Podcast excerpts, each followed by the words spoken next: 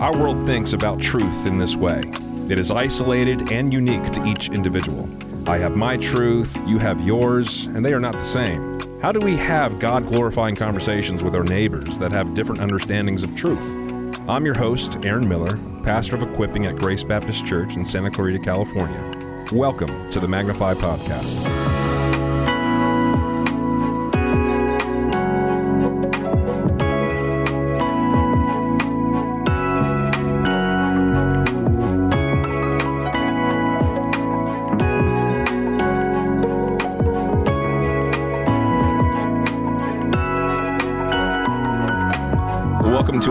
Week of the Magnify podcast. I am joined this week by two guests. One of them you know very well. It's Pastor Jared Burkholder, and I'll allow him to introduce our other guest here in a minute. But Jared, thanks for being here. Thanks. It's really uh, a privilege to get to be here and have this conversation. In our previous episode, I was joined by Pastor David Hegg as we were unpack, unpacking the first topic of our Foundations of Faithfulness, uh, the topic of truth and he walked us through what is meant by living in a post truth world and the implications that that has on the Christ follower living in the age in which we live. Um, we unpacked certain aspects of the biblical worldview.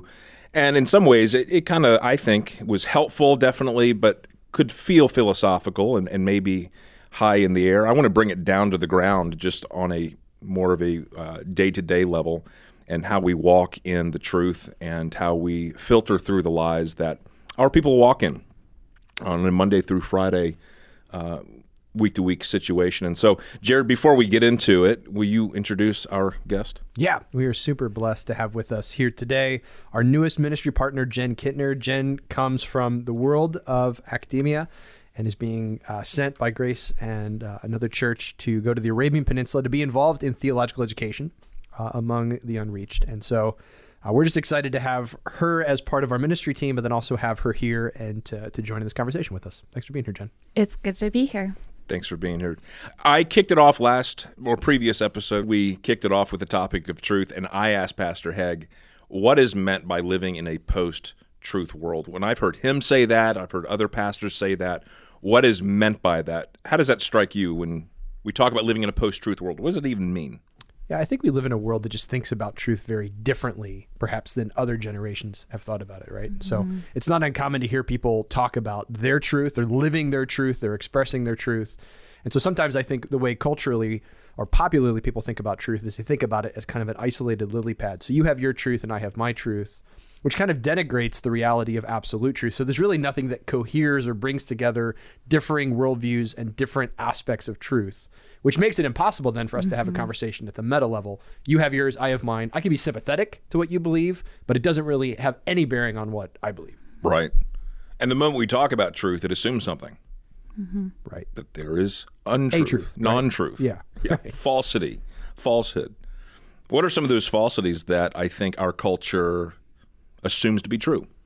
I think one is that happiness is the ultimate pursuit, mm-hmm. that whatever makes me happy is what is right. Right. And that's a truth claim. Absolutely it is. How does that tend to dictate one's life? I've said I've said for our kind of our local area, it seems like what dictates the lives of our people in, in our town is recreation and beauty. Mm-hmm. Those are the drivers. And so that dictates their ultimate purpose and their meaning and their calendar and their checking account, etc. I think another aspect of it to build off of, of what Jenn was saying was um, Carl Trueman talks about this in the book, The Rise and Triumph of the Modern Self, which David referenced in the last episode.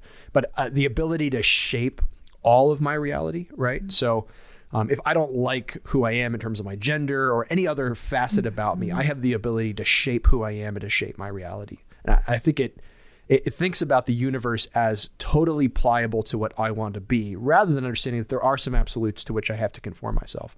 And so, if you believe that, then all of your life is about trying to to make your reality be what you want it to be. It really plays into that right. idea. I have my truth and my reality, and so if your reality bumps up against my reality, there's really no moral reason why that's a problem, other than you know, kind of a Darwinian. It bothers me, and so I'm going to try to to outmaneuver you or something like that. So I think it just continues to isolate people, right? I, mm-hmm. I would think of it as like the Netflixization of society. Netflix caters exactly, they have an mm-hmm. algorithm to put shows in front of Jared that Jared likes, right? And so I think there's this increasing tendency um, to just expect the world to totally adapt to me mm-hmm. rather than being willing not only to adapt myself to absolute truth, but then to accommodate other people around me. Well, and that comes into the church a lot of ways, right? We're all catechized. That the word? Yeah. By our world and even our technology. And so uh, we expect everything to be catered to us.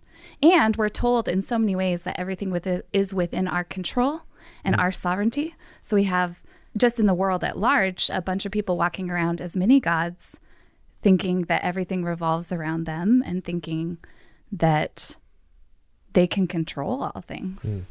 Yeah, the default of humanity is a myopic, I'm at the center of the universe. That's our default, right? And for an unbeliever, the concept of truth must be self determined. They have to be, be their own North Star.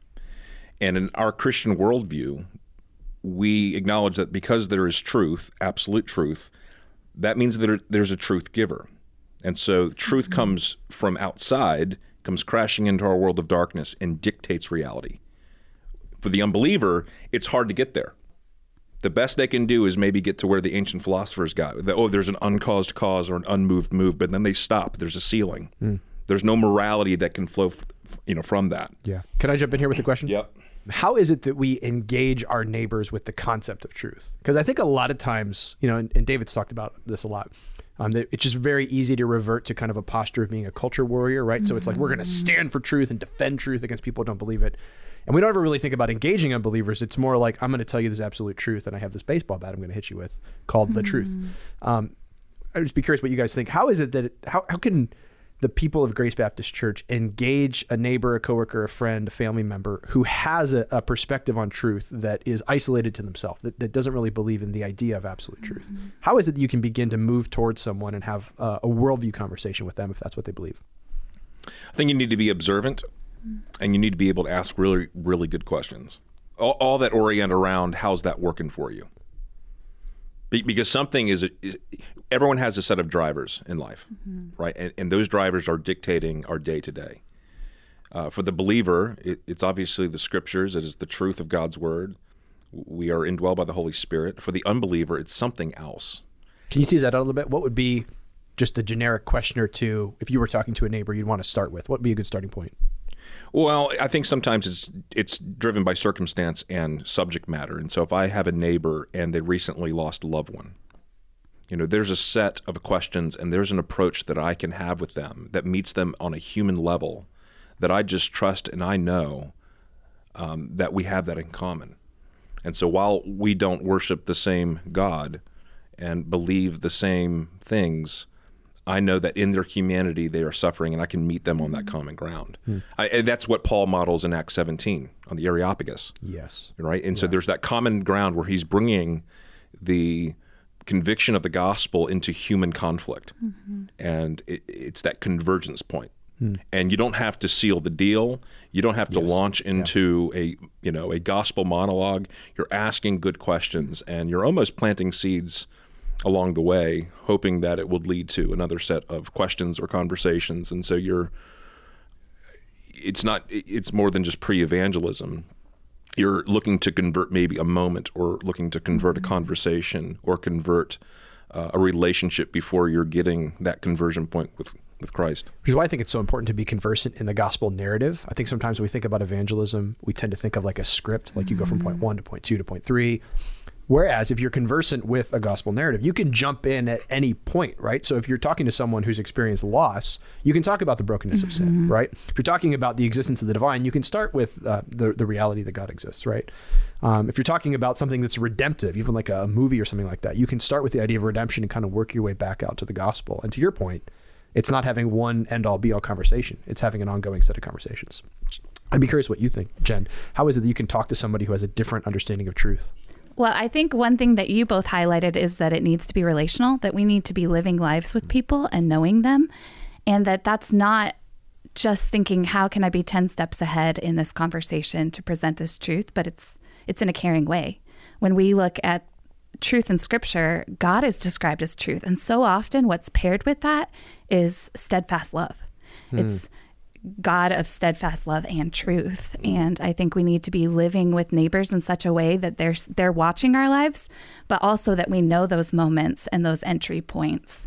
Um, and they're going to know the difference if it's we want to show you in this moment that we're right and you're wrong and we're righteous and you're not, or if it's a genuine love and affection for them that wants to see their flourishing. I've been thinking a lot about the aesthetic of truth recently, right? Because I think you're right. A lot of times when we interact with unbelievers, it's about winning, right? And that's our culture war. It's I want to, I want to either win or I want to talk louder than you so that it feels like I win, as opposed to to evidencing, okay, in love, I want to show you that what we believe is is fundamentally beautiful, mm-hmm. right? And so the person of Christ is beautiful, and having a narrative that makes sense of your world is way more beautiful than you trying to make internal sense. Right? Because really that just wreaks it just wreaks havoc on people. Yeah, and that's really important because I think when people think of truth, immediately it, it, it's a it's an abstraction. It's a cerebral topic, mm-hmm. and we want to be able to show that it's not just something that we know. It is something that that fashions and forms our lives. Mm-hmm. And so when it becomes an ethic, it, it's gone beyond just this is what I believe and this is what I know. Now it's an ethic. I think that's what people want to see. Mm. And so you're claiming the name of Christ. You're claiming to to be a a Bible believing person that believes what the Bible is proclaiming.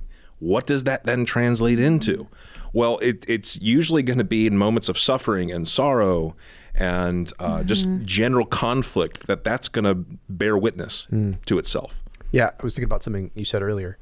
I've been reading a book by Sam Chan called How to Share Jesus Without Being That Guy, which is just a phenomenal yeah. book. Um, and he talks a lot about asking good questions, right? That a lot of times when we pontificate, uh, it feels like we're doing good evangelistic work and that the angels are clapping in heaven. But in reality, we're not really getting anywhere with somebody because they kind of tune us out, right? We've all been pontificated at. Um, whereas if we learn how to ask good questions and, and engage a worldview, it not only helps us understand the person we're relating to, but uh, Chan makes a point in the book that when you do that well, most people who aren't sociopaths are going to then at the end of those questions begin to ask you questions about what you think right? Mm-hmm. so to really genuinely in love try to figure out what someone believes. One has the opportunity to reveal logical inconsistencies in what they believe. But it really does open up the opportunity for them to go okay that's what i believe. Now what do you believe? Right? And you have a chance to talk about the ethic and the aesthetic of god's truth right? In a previous episode i had mentioned that you know we are all all of us in our humanity put in the sandbox of humanity by God, which is a beautiful thing because that means that we have that in common no matter who we are, where we're from, what time period we're from. Like I can read an ancient document in the Old Testament, and though it was written by Moses thousands and thousands and thousands and thousands of years ago, um, it conveys because it was written by a human hand with a human mind, and it conveys. And that's how language works. And so I've not moved beyond it. I've not, yeah, become wiser than something that's ancient. It conveys. And my point in that is that we are imago Dei. We are made in God's image, all of us. And that gives us access to meet people in their humanity, in their need, and, and wherever they are. How then does the truth move from being an abstraction down to an ethic that we can identify with and people can identify with as well. I mentioned the book What You Can't Not Know, that being a, a, very important premise. There are things that people just can't not know. And if they're honest with themselves, they have to acknowledge that they have come from somewhere and they are going somewhere and there are all sorts of implications and consequences in the mix of that. Yeah, I mean, I think it really ties into identity and purpose mm-hmm. for the mm-hmm. Christian, right? So my identity isn't any number of good but flawed things that other people are, uh, or the people around me would reach for. So whether it's, and we talked about this before, whether it's politics or career or family or hobbies or retirement, all good things potentially in themselves, but not ultimate things, right? And so for the Christian, it's really rooting in who has God made me to be and that's directly tied then to what has God made me to do, right? God has made me to image him. So how do I do that, right? How do I represent like if that was the ethic that constrained the way I thought about how I work and how I drive and how I talk to my neighbor and how I spend my money, that I am here, I'm breathing for the purpose of imaging the goodness of God to the world around me. I do feel like that would change the way that we live. And so, like we've been saying, truth isn't an abstraction that we just celebrate at church, put on the shelf, and go to work on Monday. It really has to shape everything about me. Um, which is really hard, but that's the beauty of discipleship, right? Because discipleship is us lovingly shoving the implications of truth into each other's lives. So, one way the Imago Dei would be lived out in life, let's say, is as I'm having conversations with neighbors who have a completely different view of life and truth and humanity, I understand that they're made in the image of God. And so, and that I don't know, I'm made in the image of God and that I'm dependent upon Him. So I don't know these things because I'm wiser or mm-hmm. better. And so that that helps me be patient with them, knowing that they need God's truth. And that I- they have dignity, right? Yes. Yeah. I think another way is confessing our sins or asking for forgiveness. I, I had an interaction on a plane where somebody had like shoved my bag and I got irritated and snarky and it wasn't maybe what some people would have displayed, but he knew I was angry. And um, thinking about that on the plane, I thought, man, I'm here to image God. That's my point. What would he think I'm living for? What would he think about my God after that interaction? And I thought this could be kind of weird, but like I was valuing papers in my bag over a human being. And I was like, I need to ask for his forgiveness. And so I did afterwards. I just said, you know what? Like, I'm sorry I got so irritated. That was just papers. Like, you're a human. I care more about you. Will you forgive me? Did he just look at you? No, he was like, Thank you, but I'm sorry I messed up your papers. I needed to be more thoughtful of you. Um, and it wasn't like I was trying to convert him, but it was just this moment of understanding my image bearing and his image bearing and realized I wasn't living in light of that. So, what does the truth look like then? To confess that and to say that. Mm-hmm. That's a great point because I think sometimes we get too granular in what our purpose is. We only think about the moment of conversion, right? And I think in our head we do a calculation on return on investment that if this person's not going to get saved right now, it's really not worth talking to them. Whereas if I believe that it's my my privilege to image God in everything that I do, then that infuses not just the people around me with dignity, but acts like that, right? So I get to show a person dignity, and that honors God, mm-hmm. even if the end result is they don't walk off the plane a Christian or something like that. And again, I th- just think that elevates all the small stuff that we get to do in life. Whereas if my purpose in life is to win people to Christ, and that's it, and I only do that a couple times a year, then everything else I do is wasted. But if my purpose is to image God, then the raking of the leaves and the conversation with the guy on the plane and how I treat the barista all matter a lot because I'm imaging God in those in those conversations. And here's what's beautiful about that you can trust that. Hmm. You can trust the systems that God has given us hmm. to not just reveal the truth, but to live and walk in the truth. yeah, that's good.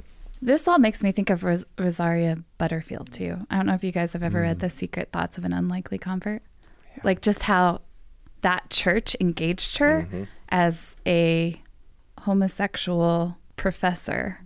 Like the guy wrote her a letter that was so kind but so firm on the truth that like she had all the fan mail, all the hate mail and didn't know what to do with this letter and wanted her desk clean. So kept throwing it away but kept going back to it and they walked with her for probably like 2 years. It makes me think about what does that look like on the ground? It looks like her blowing up at him for his beliefs and then his wife baking her bread and him bringing it over and dialoguing some more and Simple Yeah. things. you know Simple things. But I, I think sometimes we think that we have to do one or the other, right? I either have to blow people up or I have to absolutely affirm them. right And so we're left, you know, kind of vacillating between the two. So I'm I'm over affirmative when I shouldn't be more convictional. I'm way too convictional and angry when I should be loving. And I think the the example of Christ is that there was this embodiment of uh, the personification of love tied to conviction, right?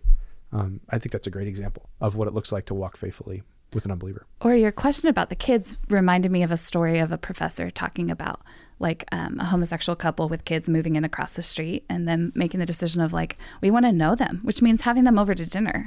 But what does that look like for our kids too? Because we want to put truth and Christ on display for our kids too.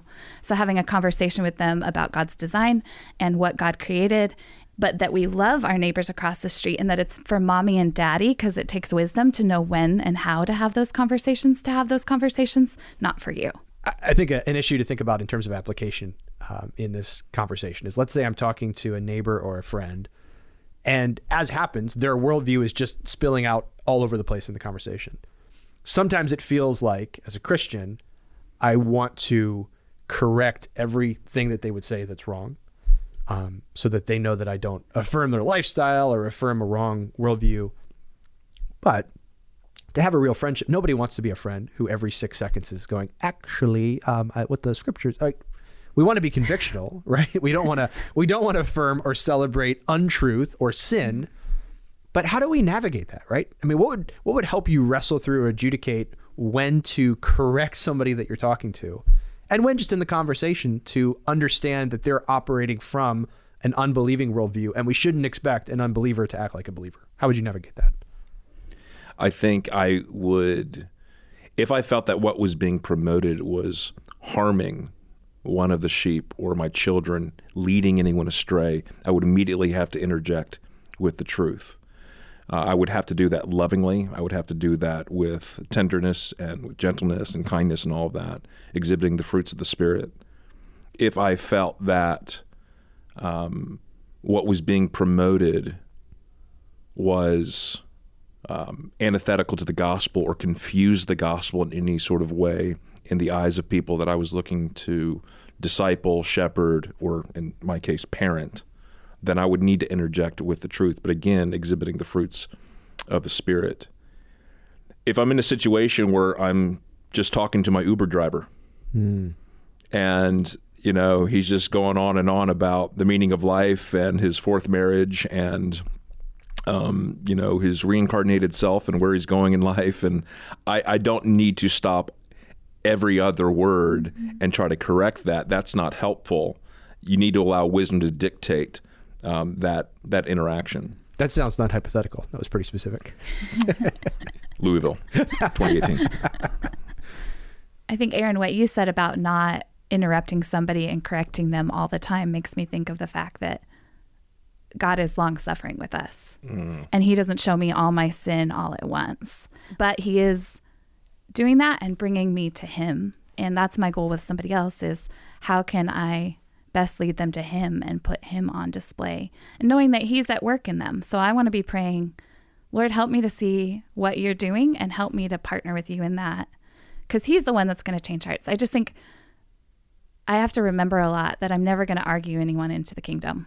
Mm-hmm. And that actually, if I'm constantly correcting or constantly responding to everything, what, what's actually going to happen is they're going to actually their defenses are going to go up and they're going to engage in like a battle almost. Mm-hmm. And so I think recognizing their imago Dei, as we were talking about before, and, and saying I'm I'm I'm going to care for you over the long haul, and that means that when something is said that is absolutely detrimental to you and detrimental to others, that I'm going to need to act.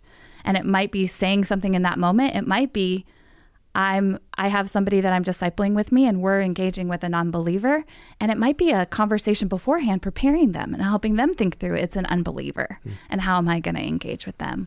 How would you all respond to Christians that would use Old Testament prophets as a point of reference in proclaiming truth? Well, men and women of God, they proclaim truth. They stand in the face of it what do you say to them? I think one, I think just to be direct, I think there's a particular arrogance in posturing yourself as a prophet, mm-hmm. as someone who was chosen by God in a particular contextual time and given a particular message to say. And I just think we have to recognize there's probably a little bit of arrogance in my heart mm-hmm. to see myself in that light. And also a massive misunderstanding of the Old Testament. Mm-hmm. Right. Yeah. Right. And what Revelation is about. Um, and to not again see that in the scope. We don't just have the Old Testament prophets. We have the Old Testament prophets. They're extremely vital. Uh, we have other instructions about how we mm-hmm. interact with with unbelievers. And, and Jenn, I was thinking as you were talking, it matters not just that we hold on to and defend the truth. It matters that we do it in the right way, mm-hmm. because the way that I hold and defend the, my truth, excuse me, the way that I hold and defend the truth uh, to a watching world says something about the kind of truth, right? And so if I hold it in an angry, vitriolic, cold-hearted way, in in how I'm holding on to scripture, I'm communicating something about the character and nature of God that's not true, right? So it doesn't just matter that I get my theology right. It matters that I hold and defend and articulate my theology in the right way. Um, because I might be the only Christian that person interacts with, right? And so the way I interact with them says something about the character of God. And so it's not just that intellectually I have to get God right. I have to image God well. Otherwise, people are going to see an idol. They're going to see a misrepresentation of what God's actually like. Can we go back to social media here for a second? I think that's a platform that our people are very active in, you know, in good ways, but also in, in not so good ways. What are some ways we can encourage our people and how to use social media when it comes to standing for and in the truth? I do think it's the difference between uh, seeing yourself as a as a prophet and um, really understanding the calling of of being a gospel ambassador, right? So if I'm a prophet, I can just blast things out there, and then people can respond however they want to respond. In fact, sometimes a negative response generates more more views, and so that can be seen as a good thing. Um, I think we see that a lot in our culture, right? Um, it's the whole idea of trolling and just and trying to incense the opposite side so that they react, and seeing that reaction is a good thing. I would say that's that's fundamentally unbiblical and an ungodly way to approach engaging others. So I would say that if the end goal, again, is to have ongoing relational conversations, then my goal in posting anything that could be controversial or that could push back on the ethic of the world around me would be to take that conversation offline as fast as possible. Um, I think we could all recognize very few of us have had profitable dialogue online. And I think if we're really honest, even the dialogue that we get into, um, just because someone's responding doesn't necessarily mean it's profitable. There tends to be a mindset and a posture when you're interacting with people online mm-hmm. that is not to engage and love them, it's to fight them. Mm. It's just harder to do over a cup of coffee face to face, right? And so if I again if I really if my goal is to image God well, is to showcase the ethic and mm-hmm. aesthetic of the truth, then my goal in posting anything would be how do I have a real conversation with a real person as mm-hmm. fast as possible? And if that's not possible, then I have to ask myself why am I posting this? Mm-hmm. I like what you said about gospel ambassador because I think an ambassador represents and it and we know that then it's not about us, but it's also going into another culture and learning. And I'm going to be engaging people from around the world and they have a lot of different customs and views and experiences and even worldviews. And I want to be curious about them. I want to understand what makes them tick. And I, I, I think there's a lot of learning we need to do. It's harder to realize that the person across the street is from a different culture. Hmm. Like maybe not ethnically, but just how they think about the world. And that I need, as an ambassador, to understand that culture in order to rightly represent my king. That is such a good point because I think we, hopefully, we put on the posture of being a student when we go overseas. It seems more natural then. We don't do it across the street. We don't do it in another city, right? And I just think you're you're right that there are so many differences that I want to I want to learn the person uh, across the street from me because I love them and because they're made in the image of God and they have dignity. They're not. Uh, it's not a utilitarian kind of thing.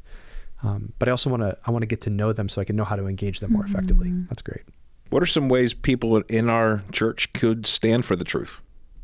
What does that look like? Standing on the street corner and preaching? Posting on Facebook, vitriol. There we go. Always the Facebook. yeah, that's always. there we go. I just think it looks different. I mean, on the negative, I think it looks different than what most what we tend to gravitate towards naturally, right? I always like to suggest that you you work to be smaller, more local, mm. more next door, More relational, more relational. right? Yeah. When I'm trying to fight a national battle on social media, I can't meet anyone out on that plane because it doesn't exist. Yeah. That's a And stage I think we have to big. admit that sometimes that's just for me, mm-hmm. right? I want to feel vindicated in being right. And I think if we were to start with what's true and then how do I help those who don't believe what's true um, believe what's true, obviously through the Spirit of God, I wouldn't start by posting on Facebook or shouting at someone on a street corner. Mm-hmm. That wouldn't be the tool that I'd reach for immediately. I think what we're suggesting is that when you stand for the truth, it may not look like you're standing necessarily. Mm-hmm. That's good. Well, and it might be that you're in a workplace and something's going on that you can't be a part of. And it's in that moment recognizing I have to take the consequences. Mm-hmm. or even the reproach of the world for standing for truth. And standing for truth may be quitting, or it might be saying, I can't do that. I'm sorry. I would Here's suggest why. that when you asked forgiveness of that man that shoved your bag around on the airplane, that you stood for truth. Mm-hmm. Why? Because you were living the truth. You are demonstrating a life living the truth. That's taking a stand. That's communicating something. Yeah. Yeah, I think I always want to encourage people to think the long game and to think about mm-hmm. more opportunities to stand for truth, right? So we've talked here about not shooting your gospel gun at somebody, right? But that in the way that I'd interact with unbelievers, that I would interact with them in such a way that by God's grace, I would have the chance for another interaction and another interaction. Well, I can't control their response. It might be that they're so off put by the truth because we mm-hmm. believe that the gospel is an offense, but my manner can't be offensive, right? Mm-hmm. And so hopefully, in the way that I'm interacting, the way I'm loving an unbeliever, we would have an interaction and there'd be the chance for another one and another one and another one, mm-hmm. not just the one end all be all truth standing. So, to our brothers and sisters who are listening, I think what we're trying to communicate is don't worry so much about standing for the truth. The truth will stand on its own. God will defend himself and his word will remain for a, forever and ever. Worry about standing in the truth. So, standing for the truth is one thing, standing in the truth is what we're called to do. I mean, can we can we make a mic drop sound at that point? Just that was good. Jared and Jenn, we always want to encourage our people with resources on um, the topic of our episodes and uh, just any resources that come to mind that would be helpful. Jared? Yeah, I want to. I'll go back to what I mentioned earlier. Uh, Sam Sam Chan's book, "How to Share Jesus Without Being That Guy." Uh, such a clever title. There's so many helpful takeaways there. So I, I think he provides a, a paradigm of how to engage people with questions. He also has this model of how to move the conversation inward from potentially superficial topics of conversation to getting to values and then ultimately to getting to worldview. Um, it's a really small book and it's so helpful in the practice of engaging somebody else with truth. Very good. Jenn? A book that came to mind is called The Secret Thoughts of an Unlikely Convert. And it's the story of Rosaria Butterfield's um, coming to Christ through the ministry of a pastor and a church who walked with her uh, for the long haul, uh, talking about truth and engaging her with truth and relationship. Oh, very good. I'm going to throw out there a book that I think our church has become increasingly uh, familiar with, but Gentle and Lowly by Ortland. It is just captures the ethic and movement of Christ and how Christ's followers should mimic him. He stood in the truth, and yet he came to get us in a gentle and low manner. Met us in the dirt, man. He met us in the dirt right where we were. Amen amen. Well, friends, just to wrap things up here, I think just to sum up, we have identified that there is absolute truth mm-hmm. and there's a truth giver, and there are implications to that. And so truth has come crashing into our world of darkness, and it's not only impacted the way that we think, it has impacted the way that we believe, and ultimately it impacts the way we live. So we think biblically, we believe biblically, and when those two things reach across the, the table and shake hands, we live biblically. And uh, yeah, to the glory of God. Jared, Jenn, thanks for being with us. This was fun. Thanks, guys.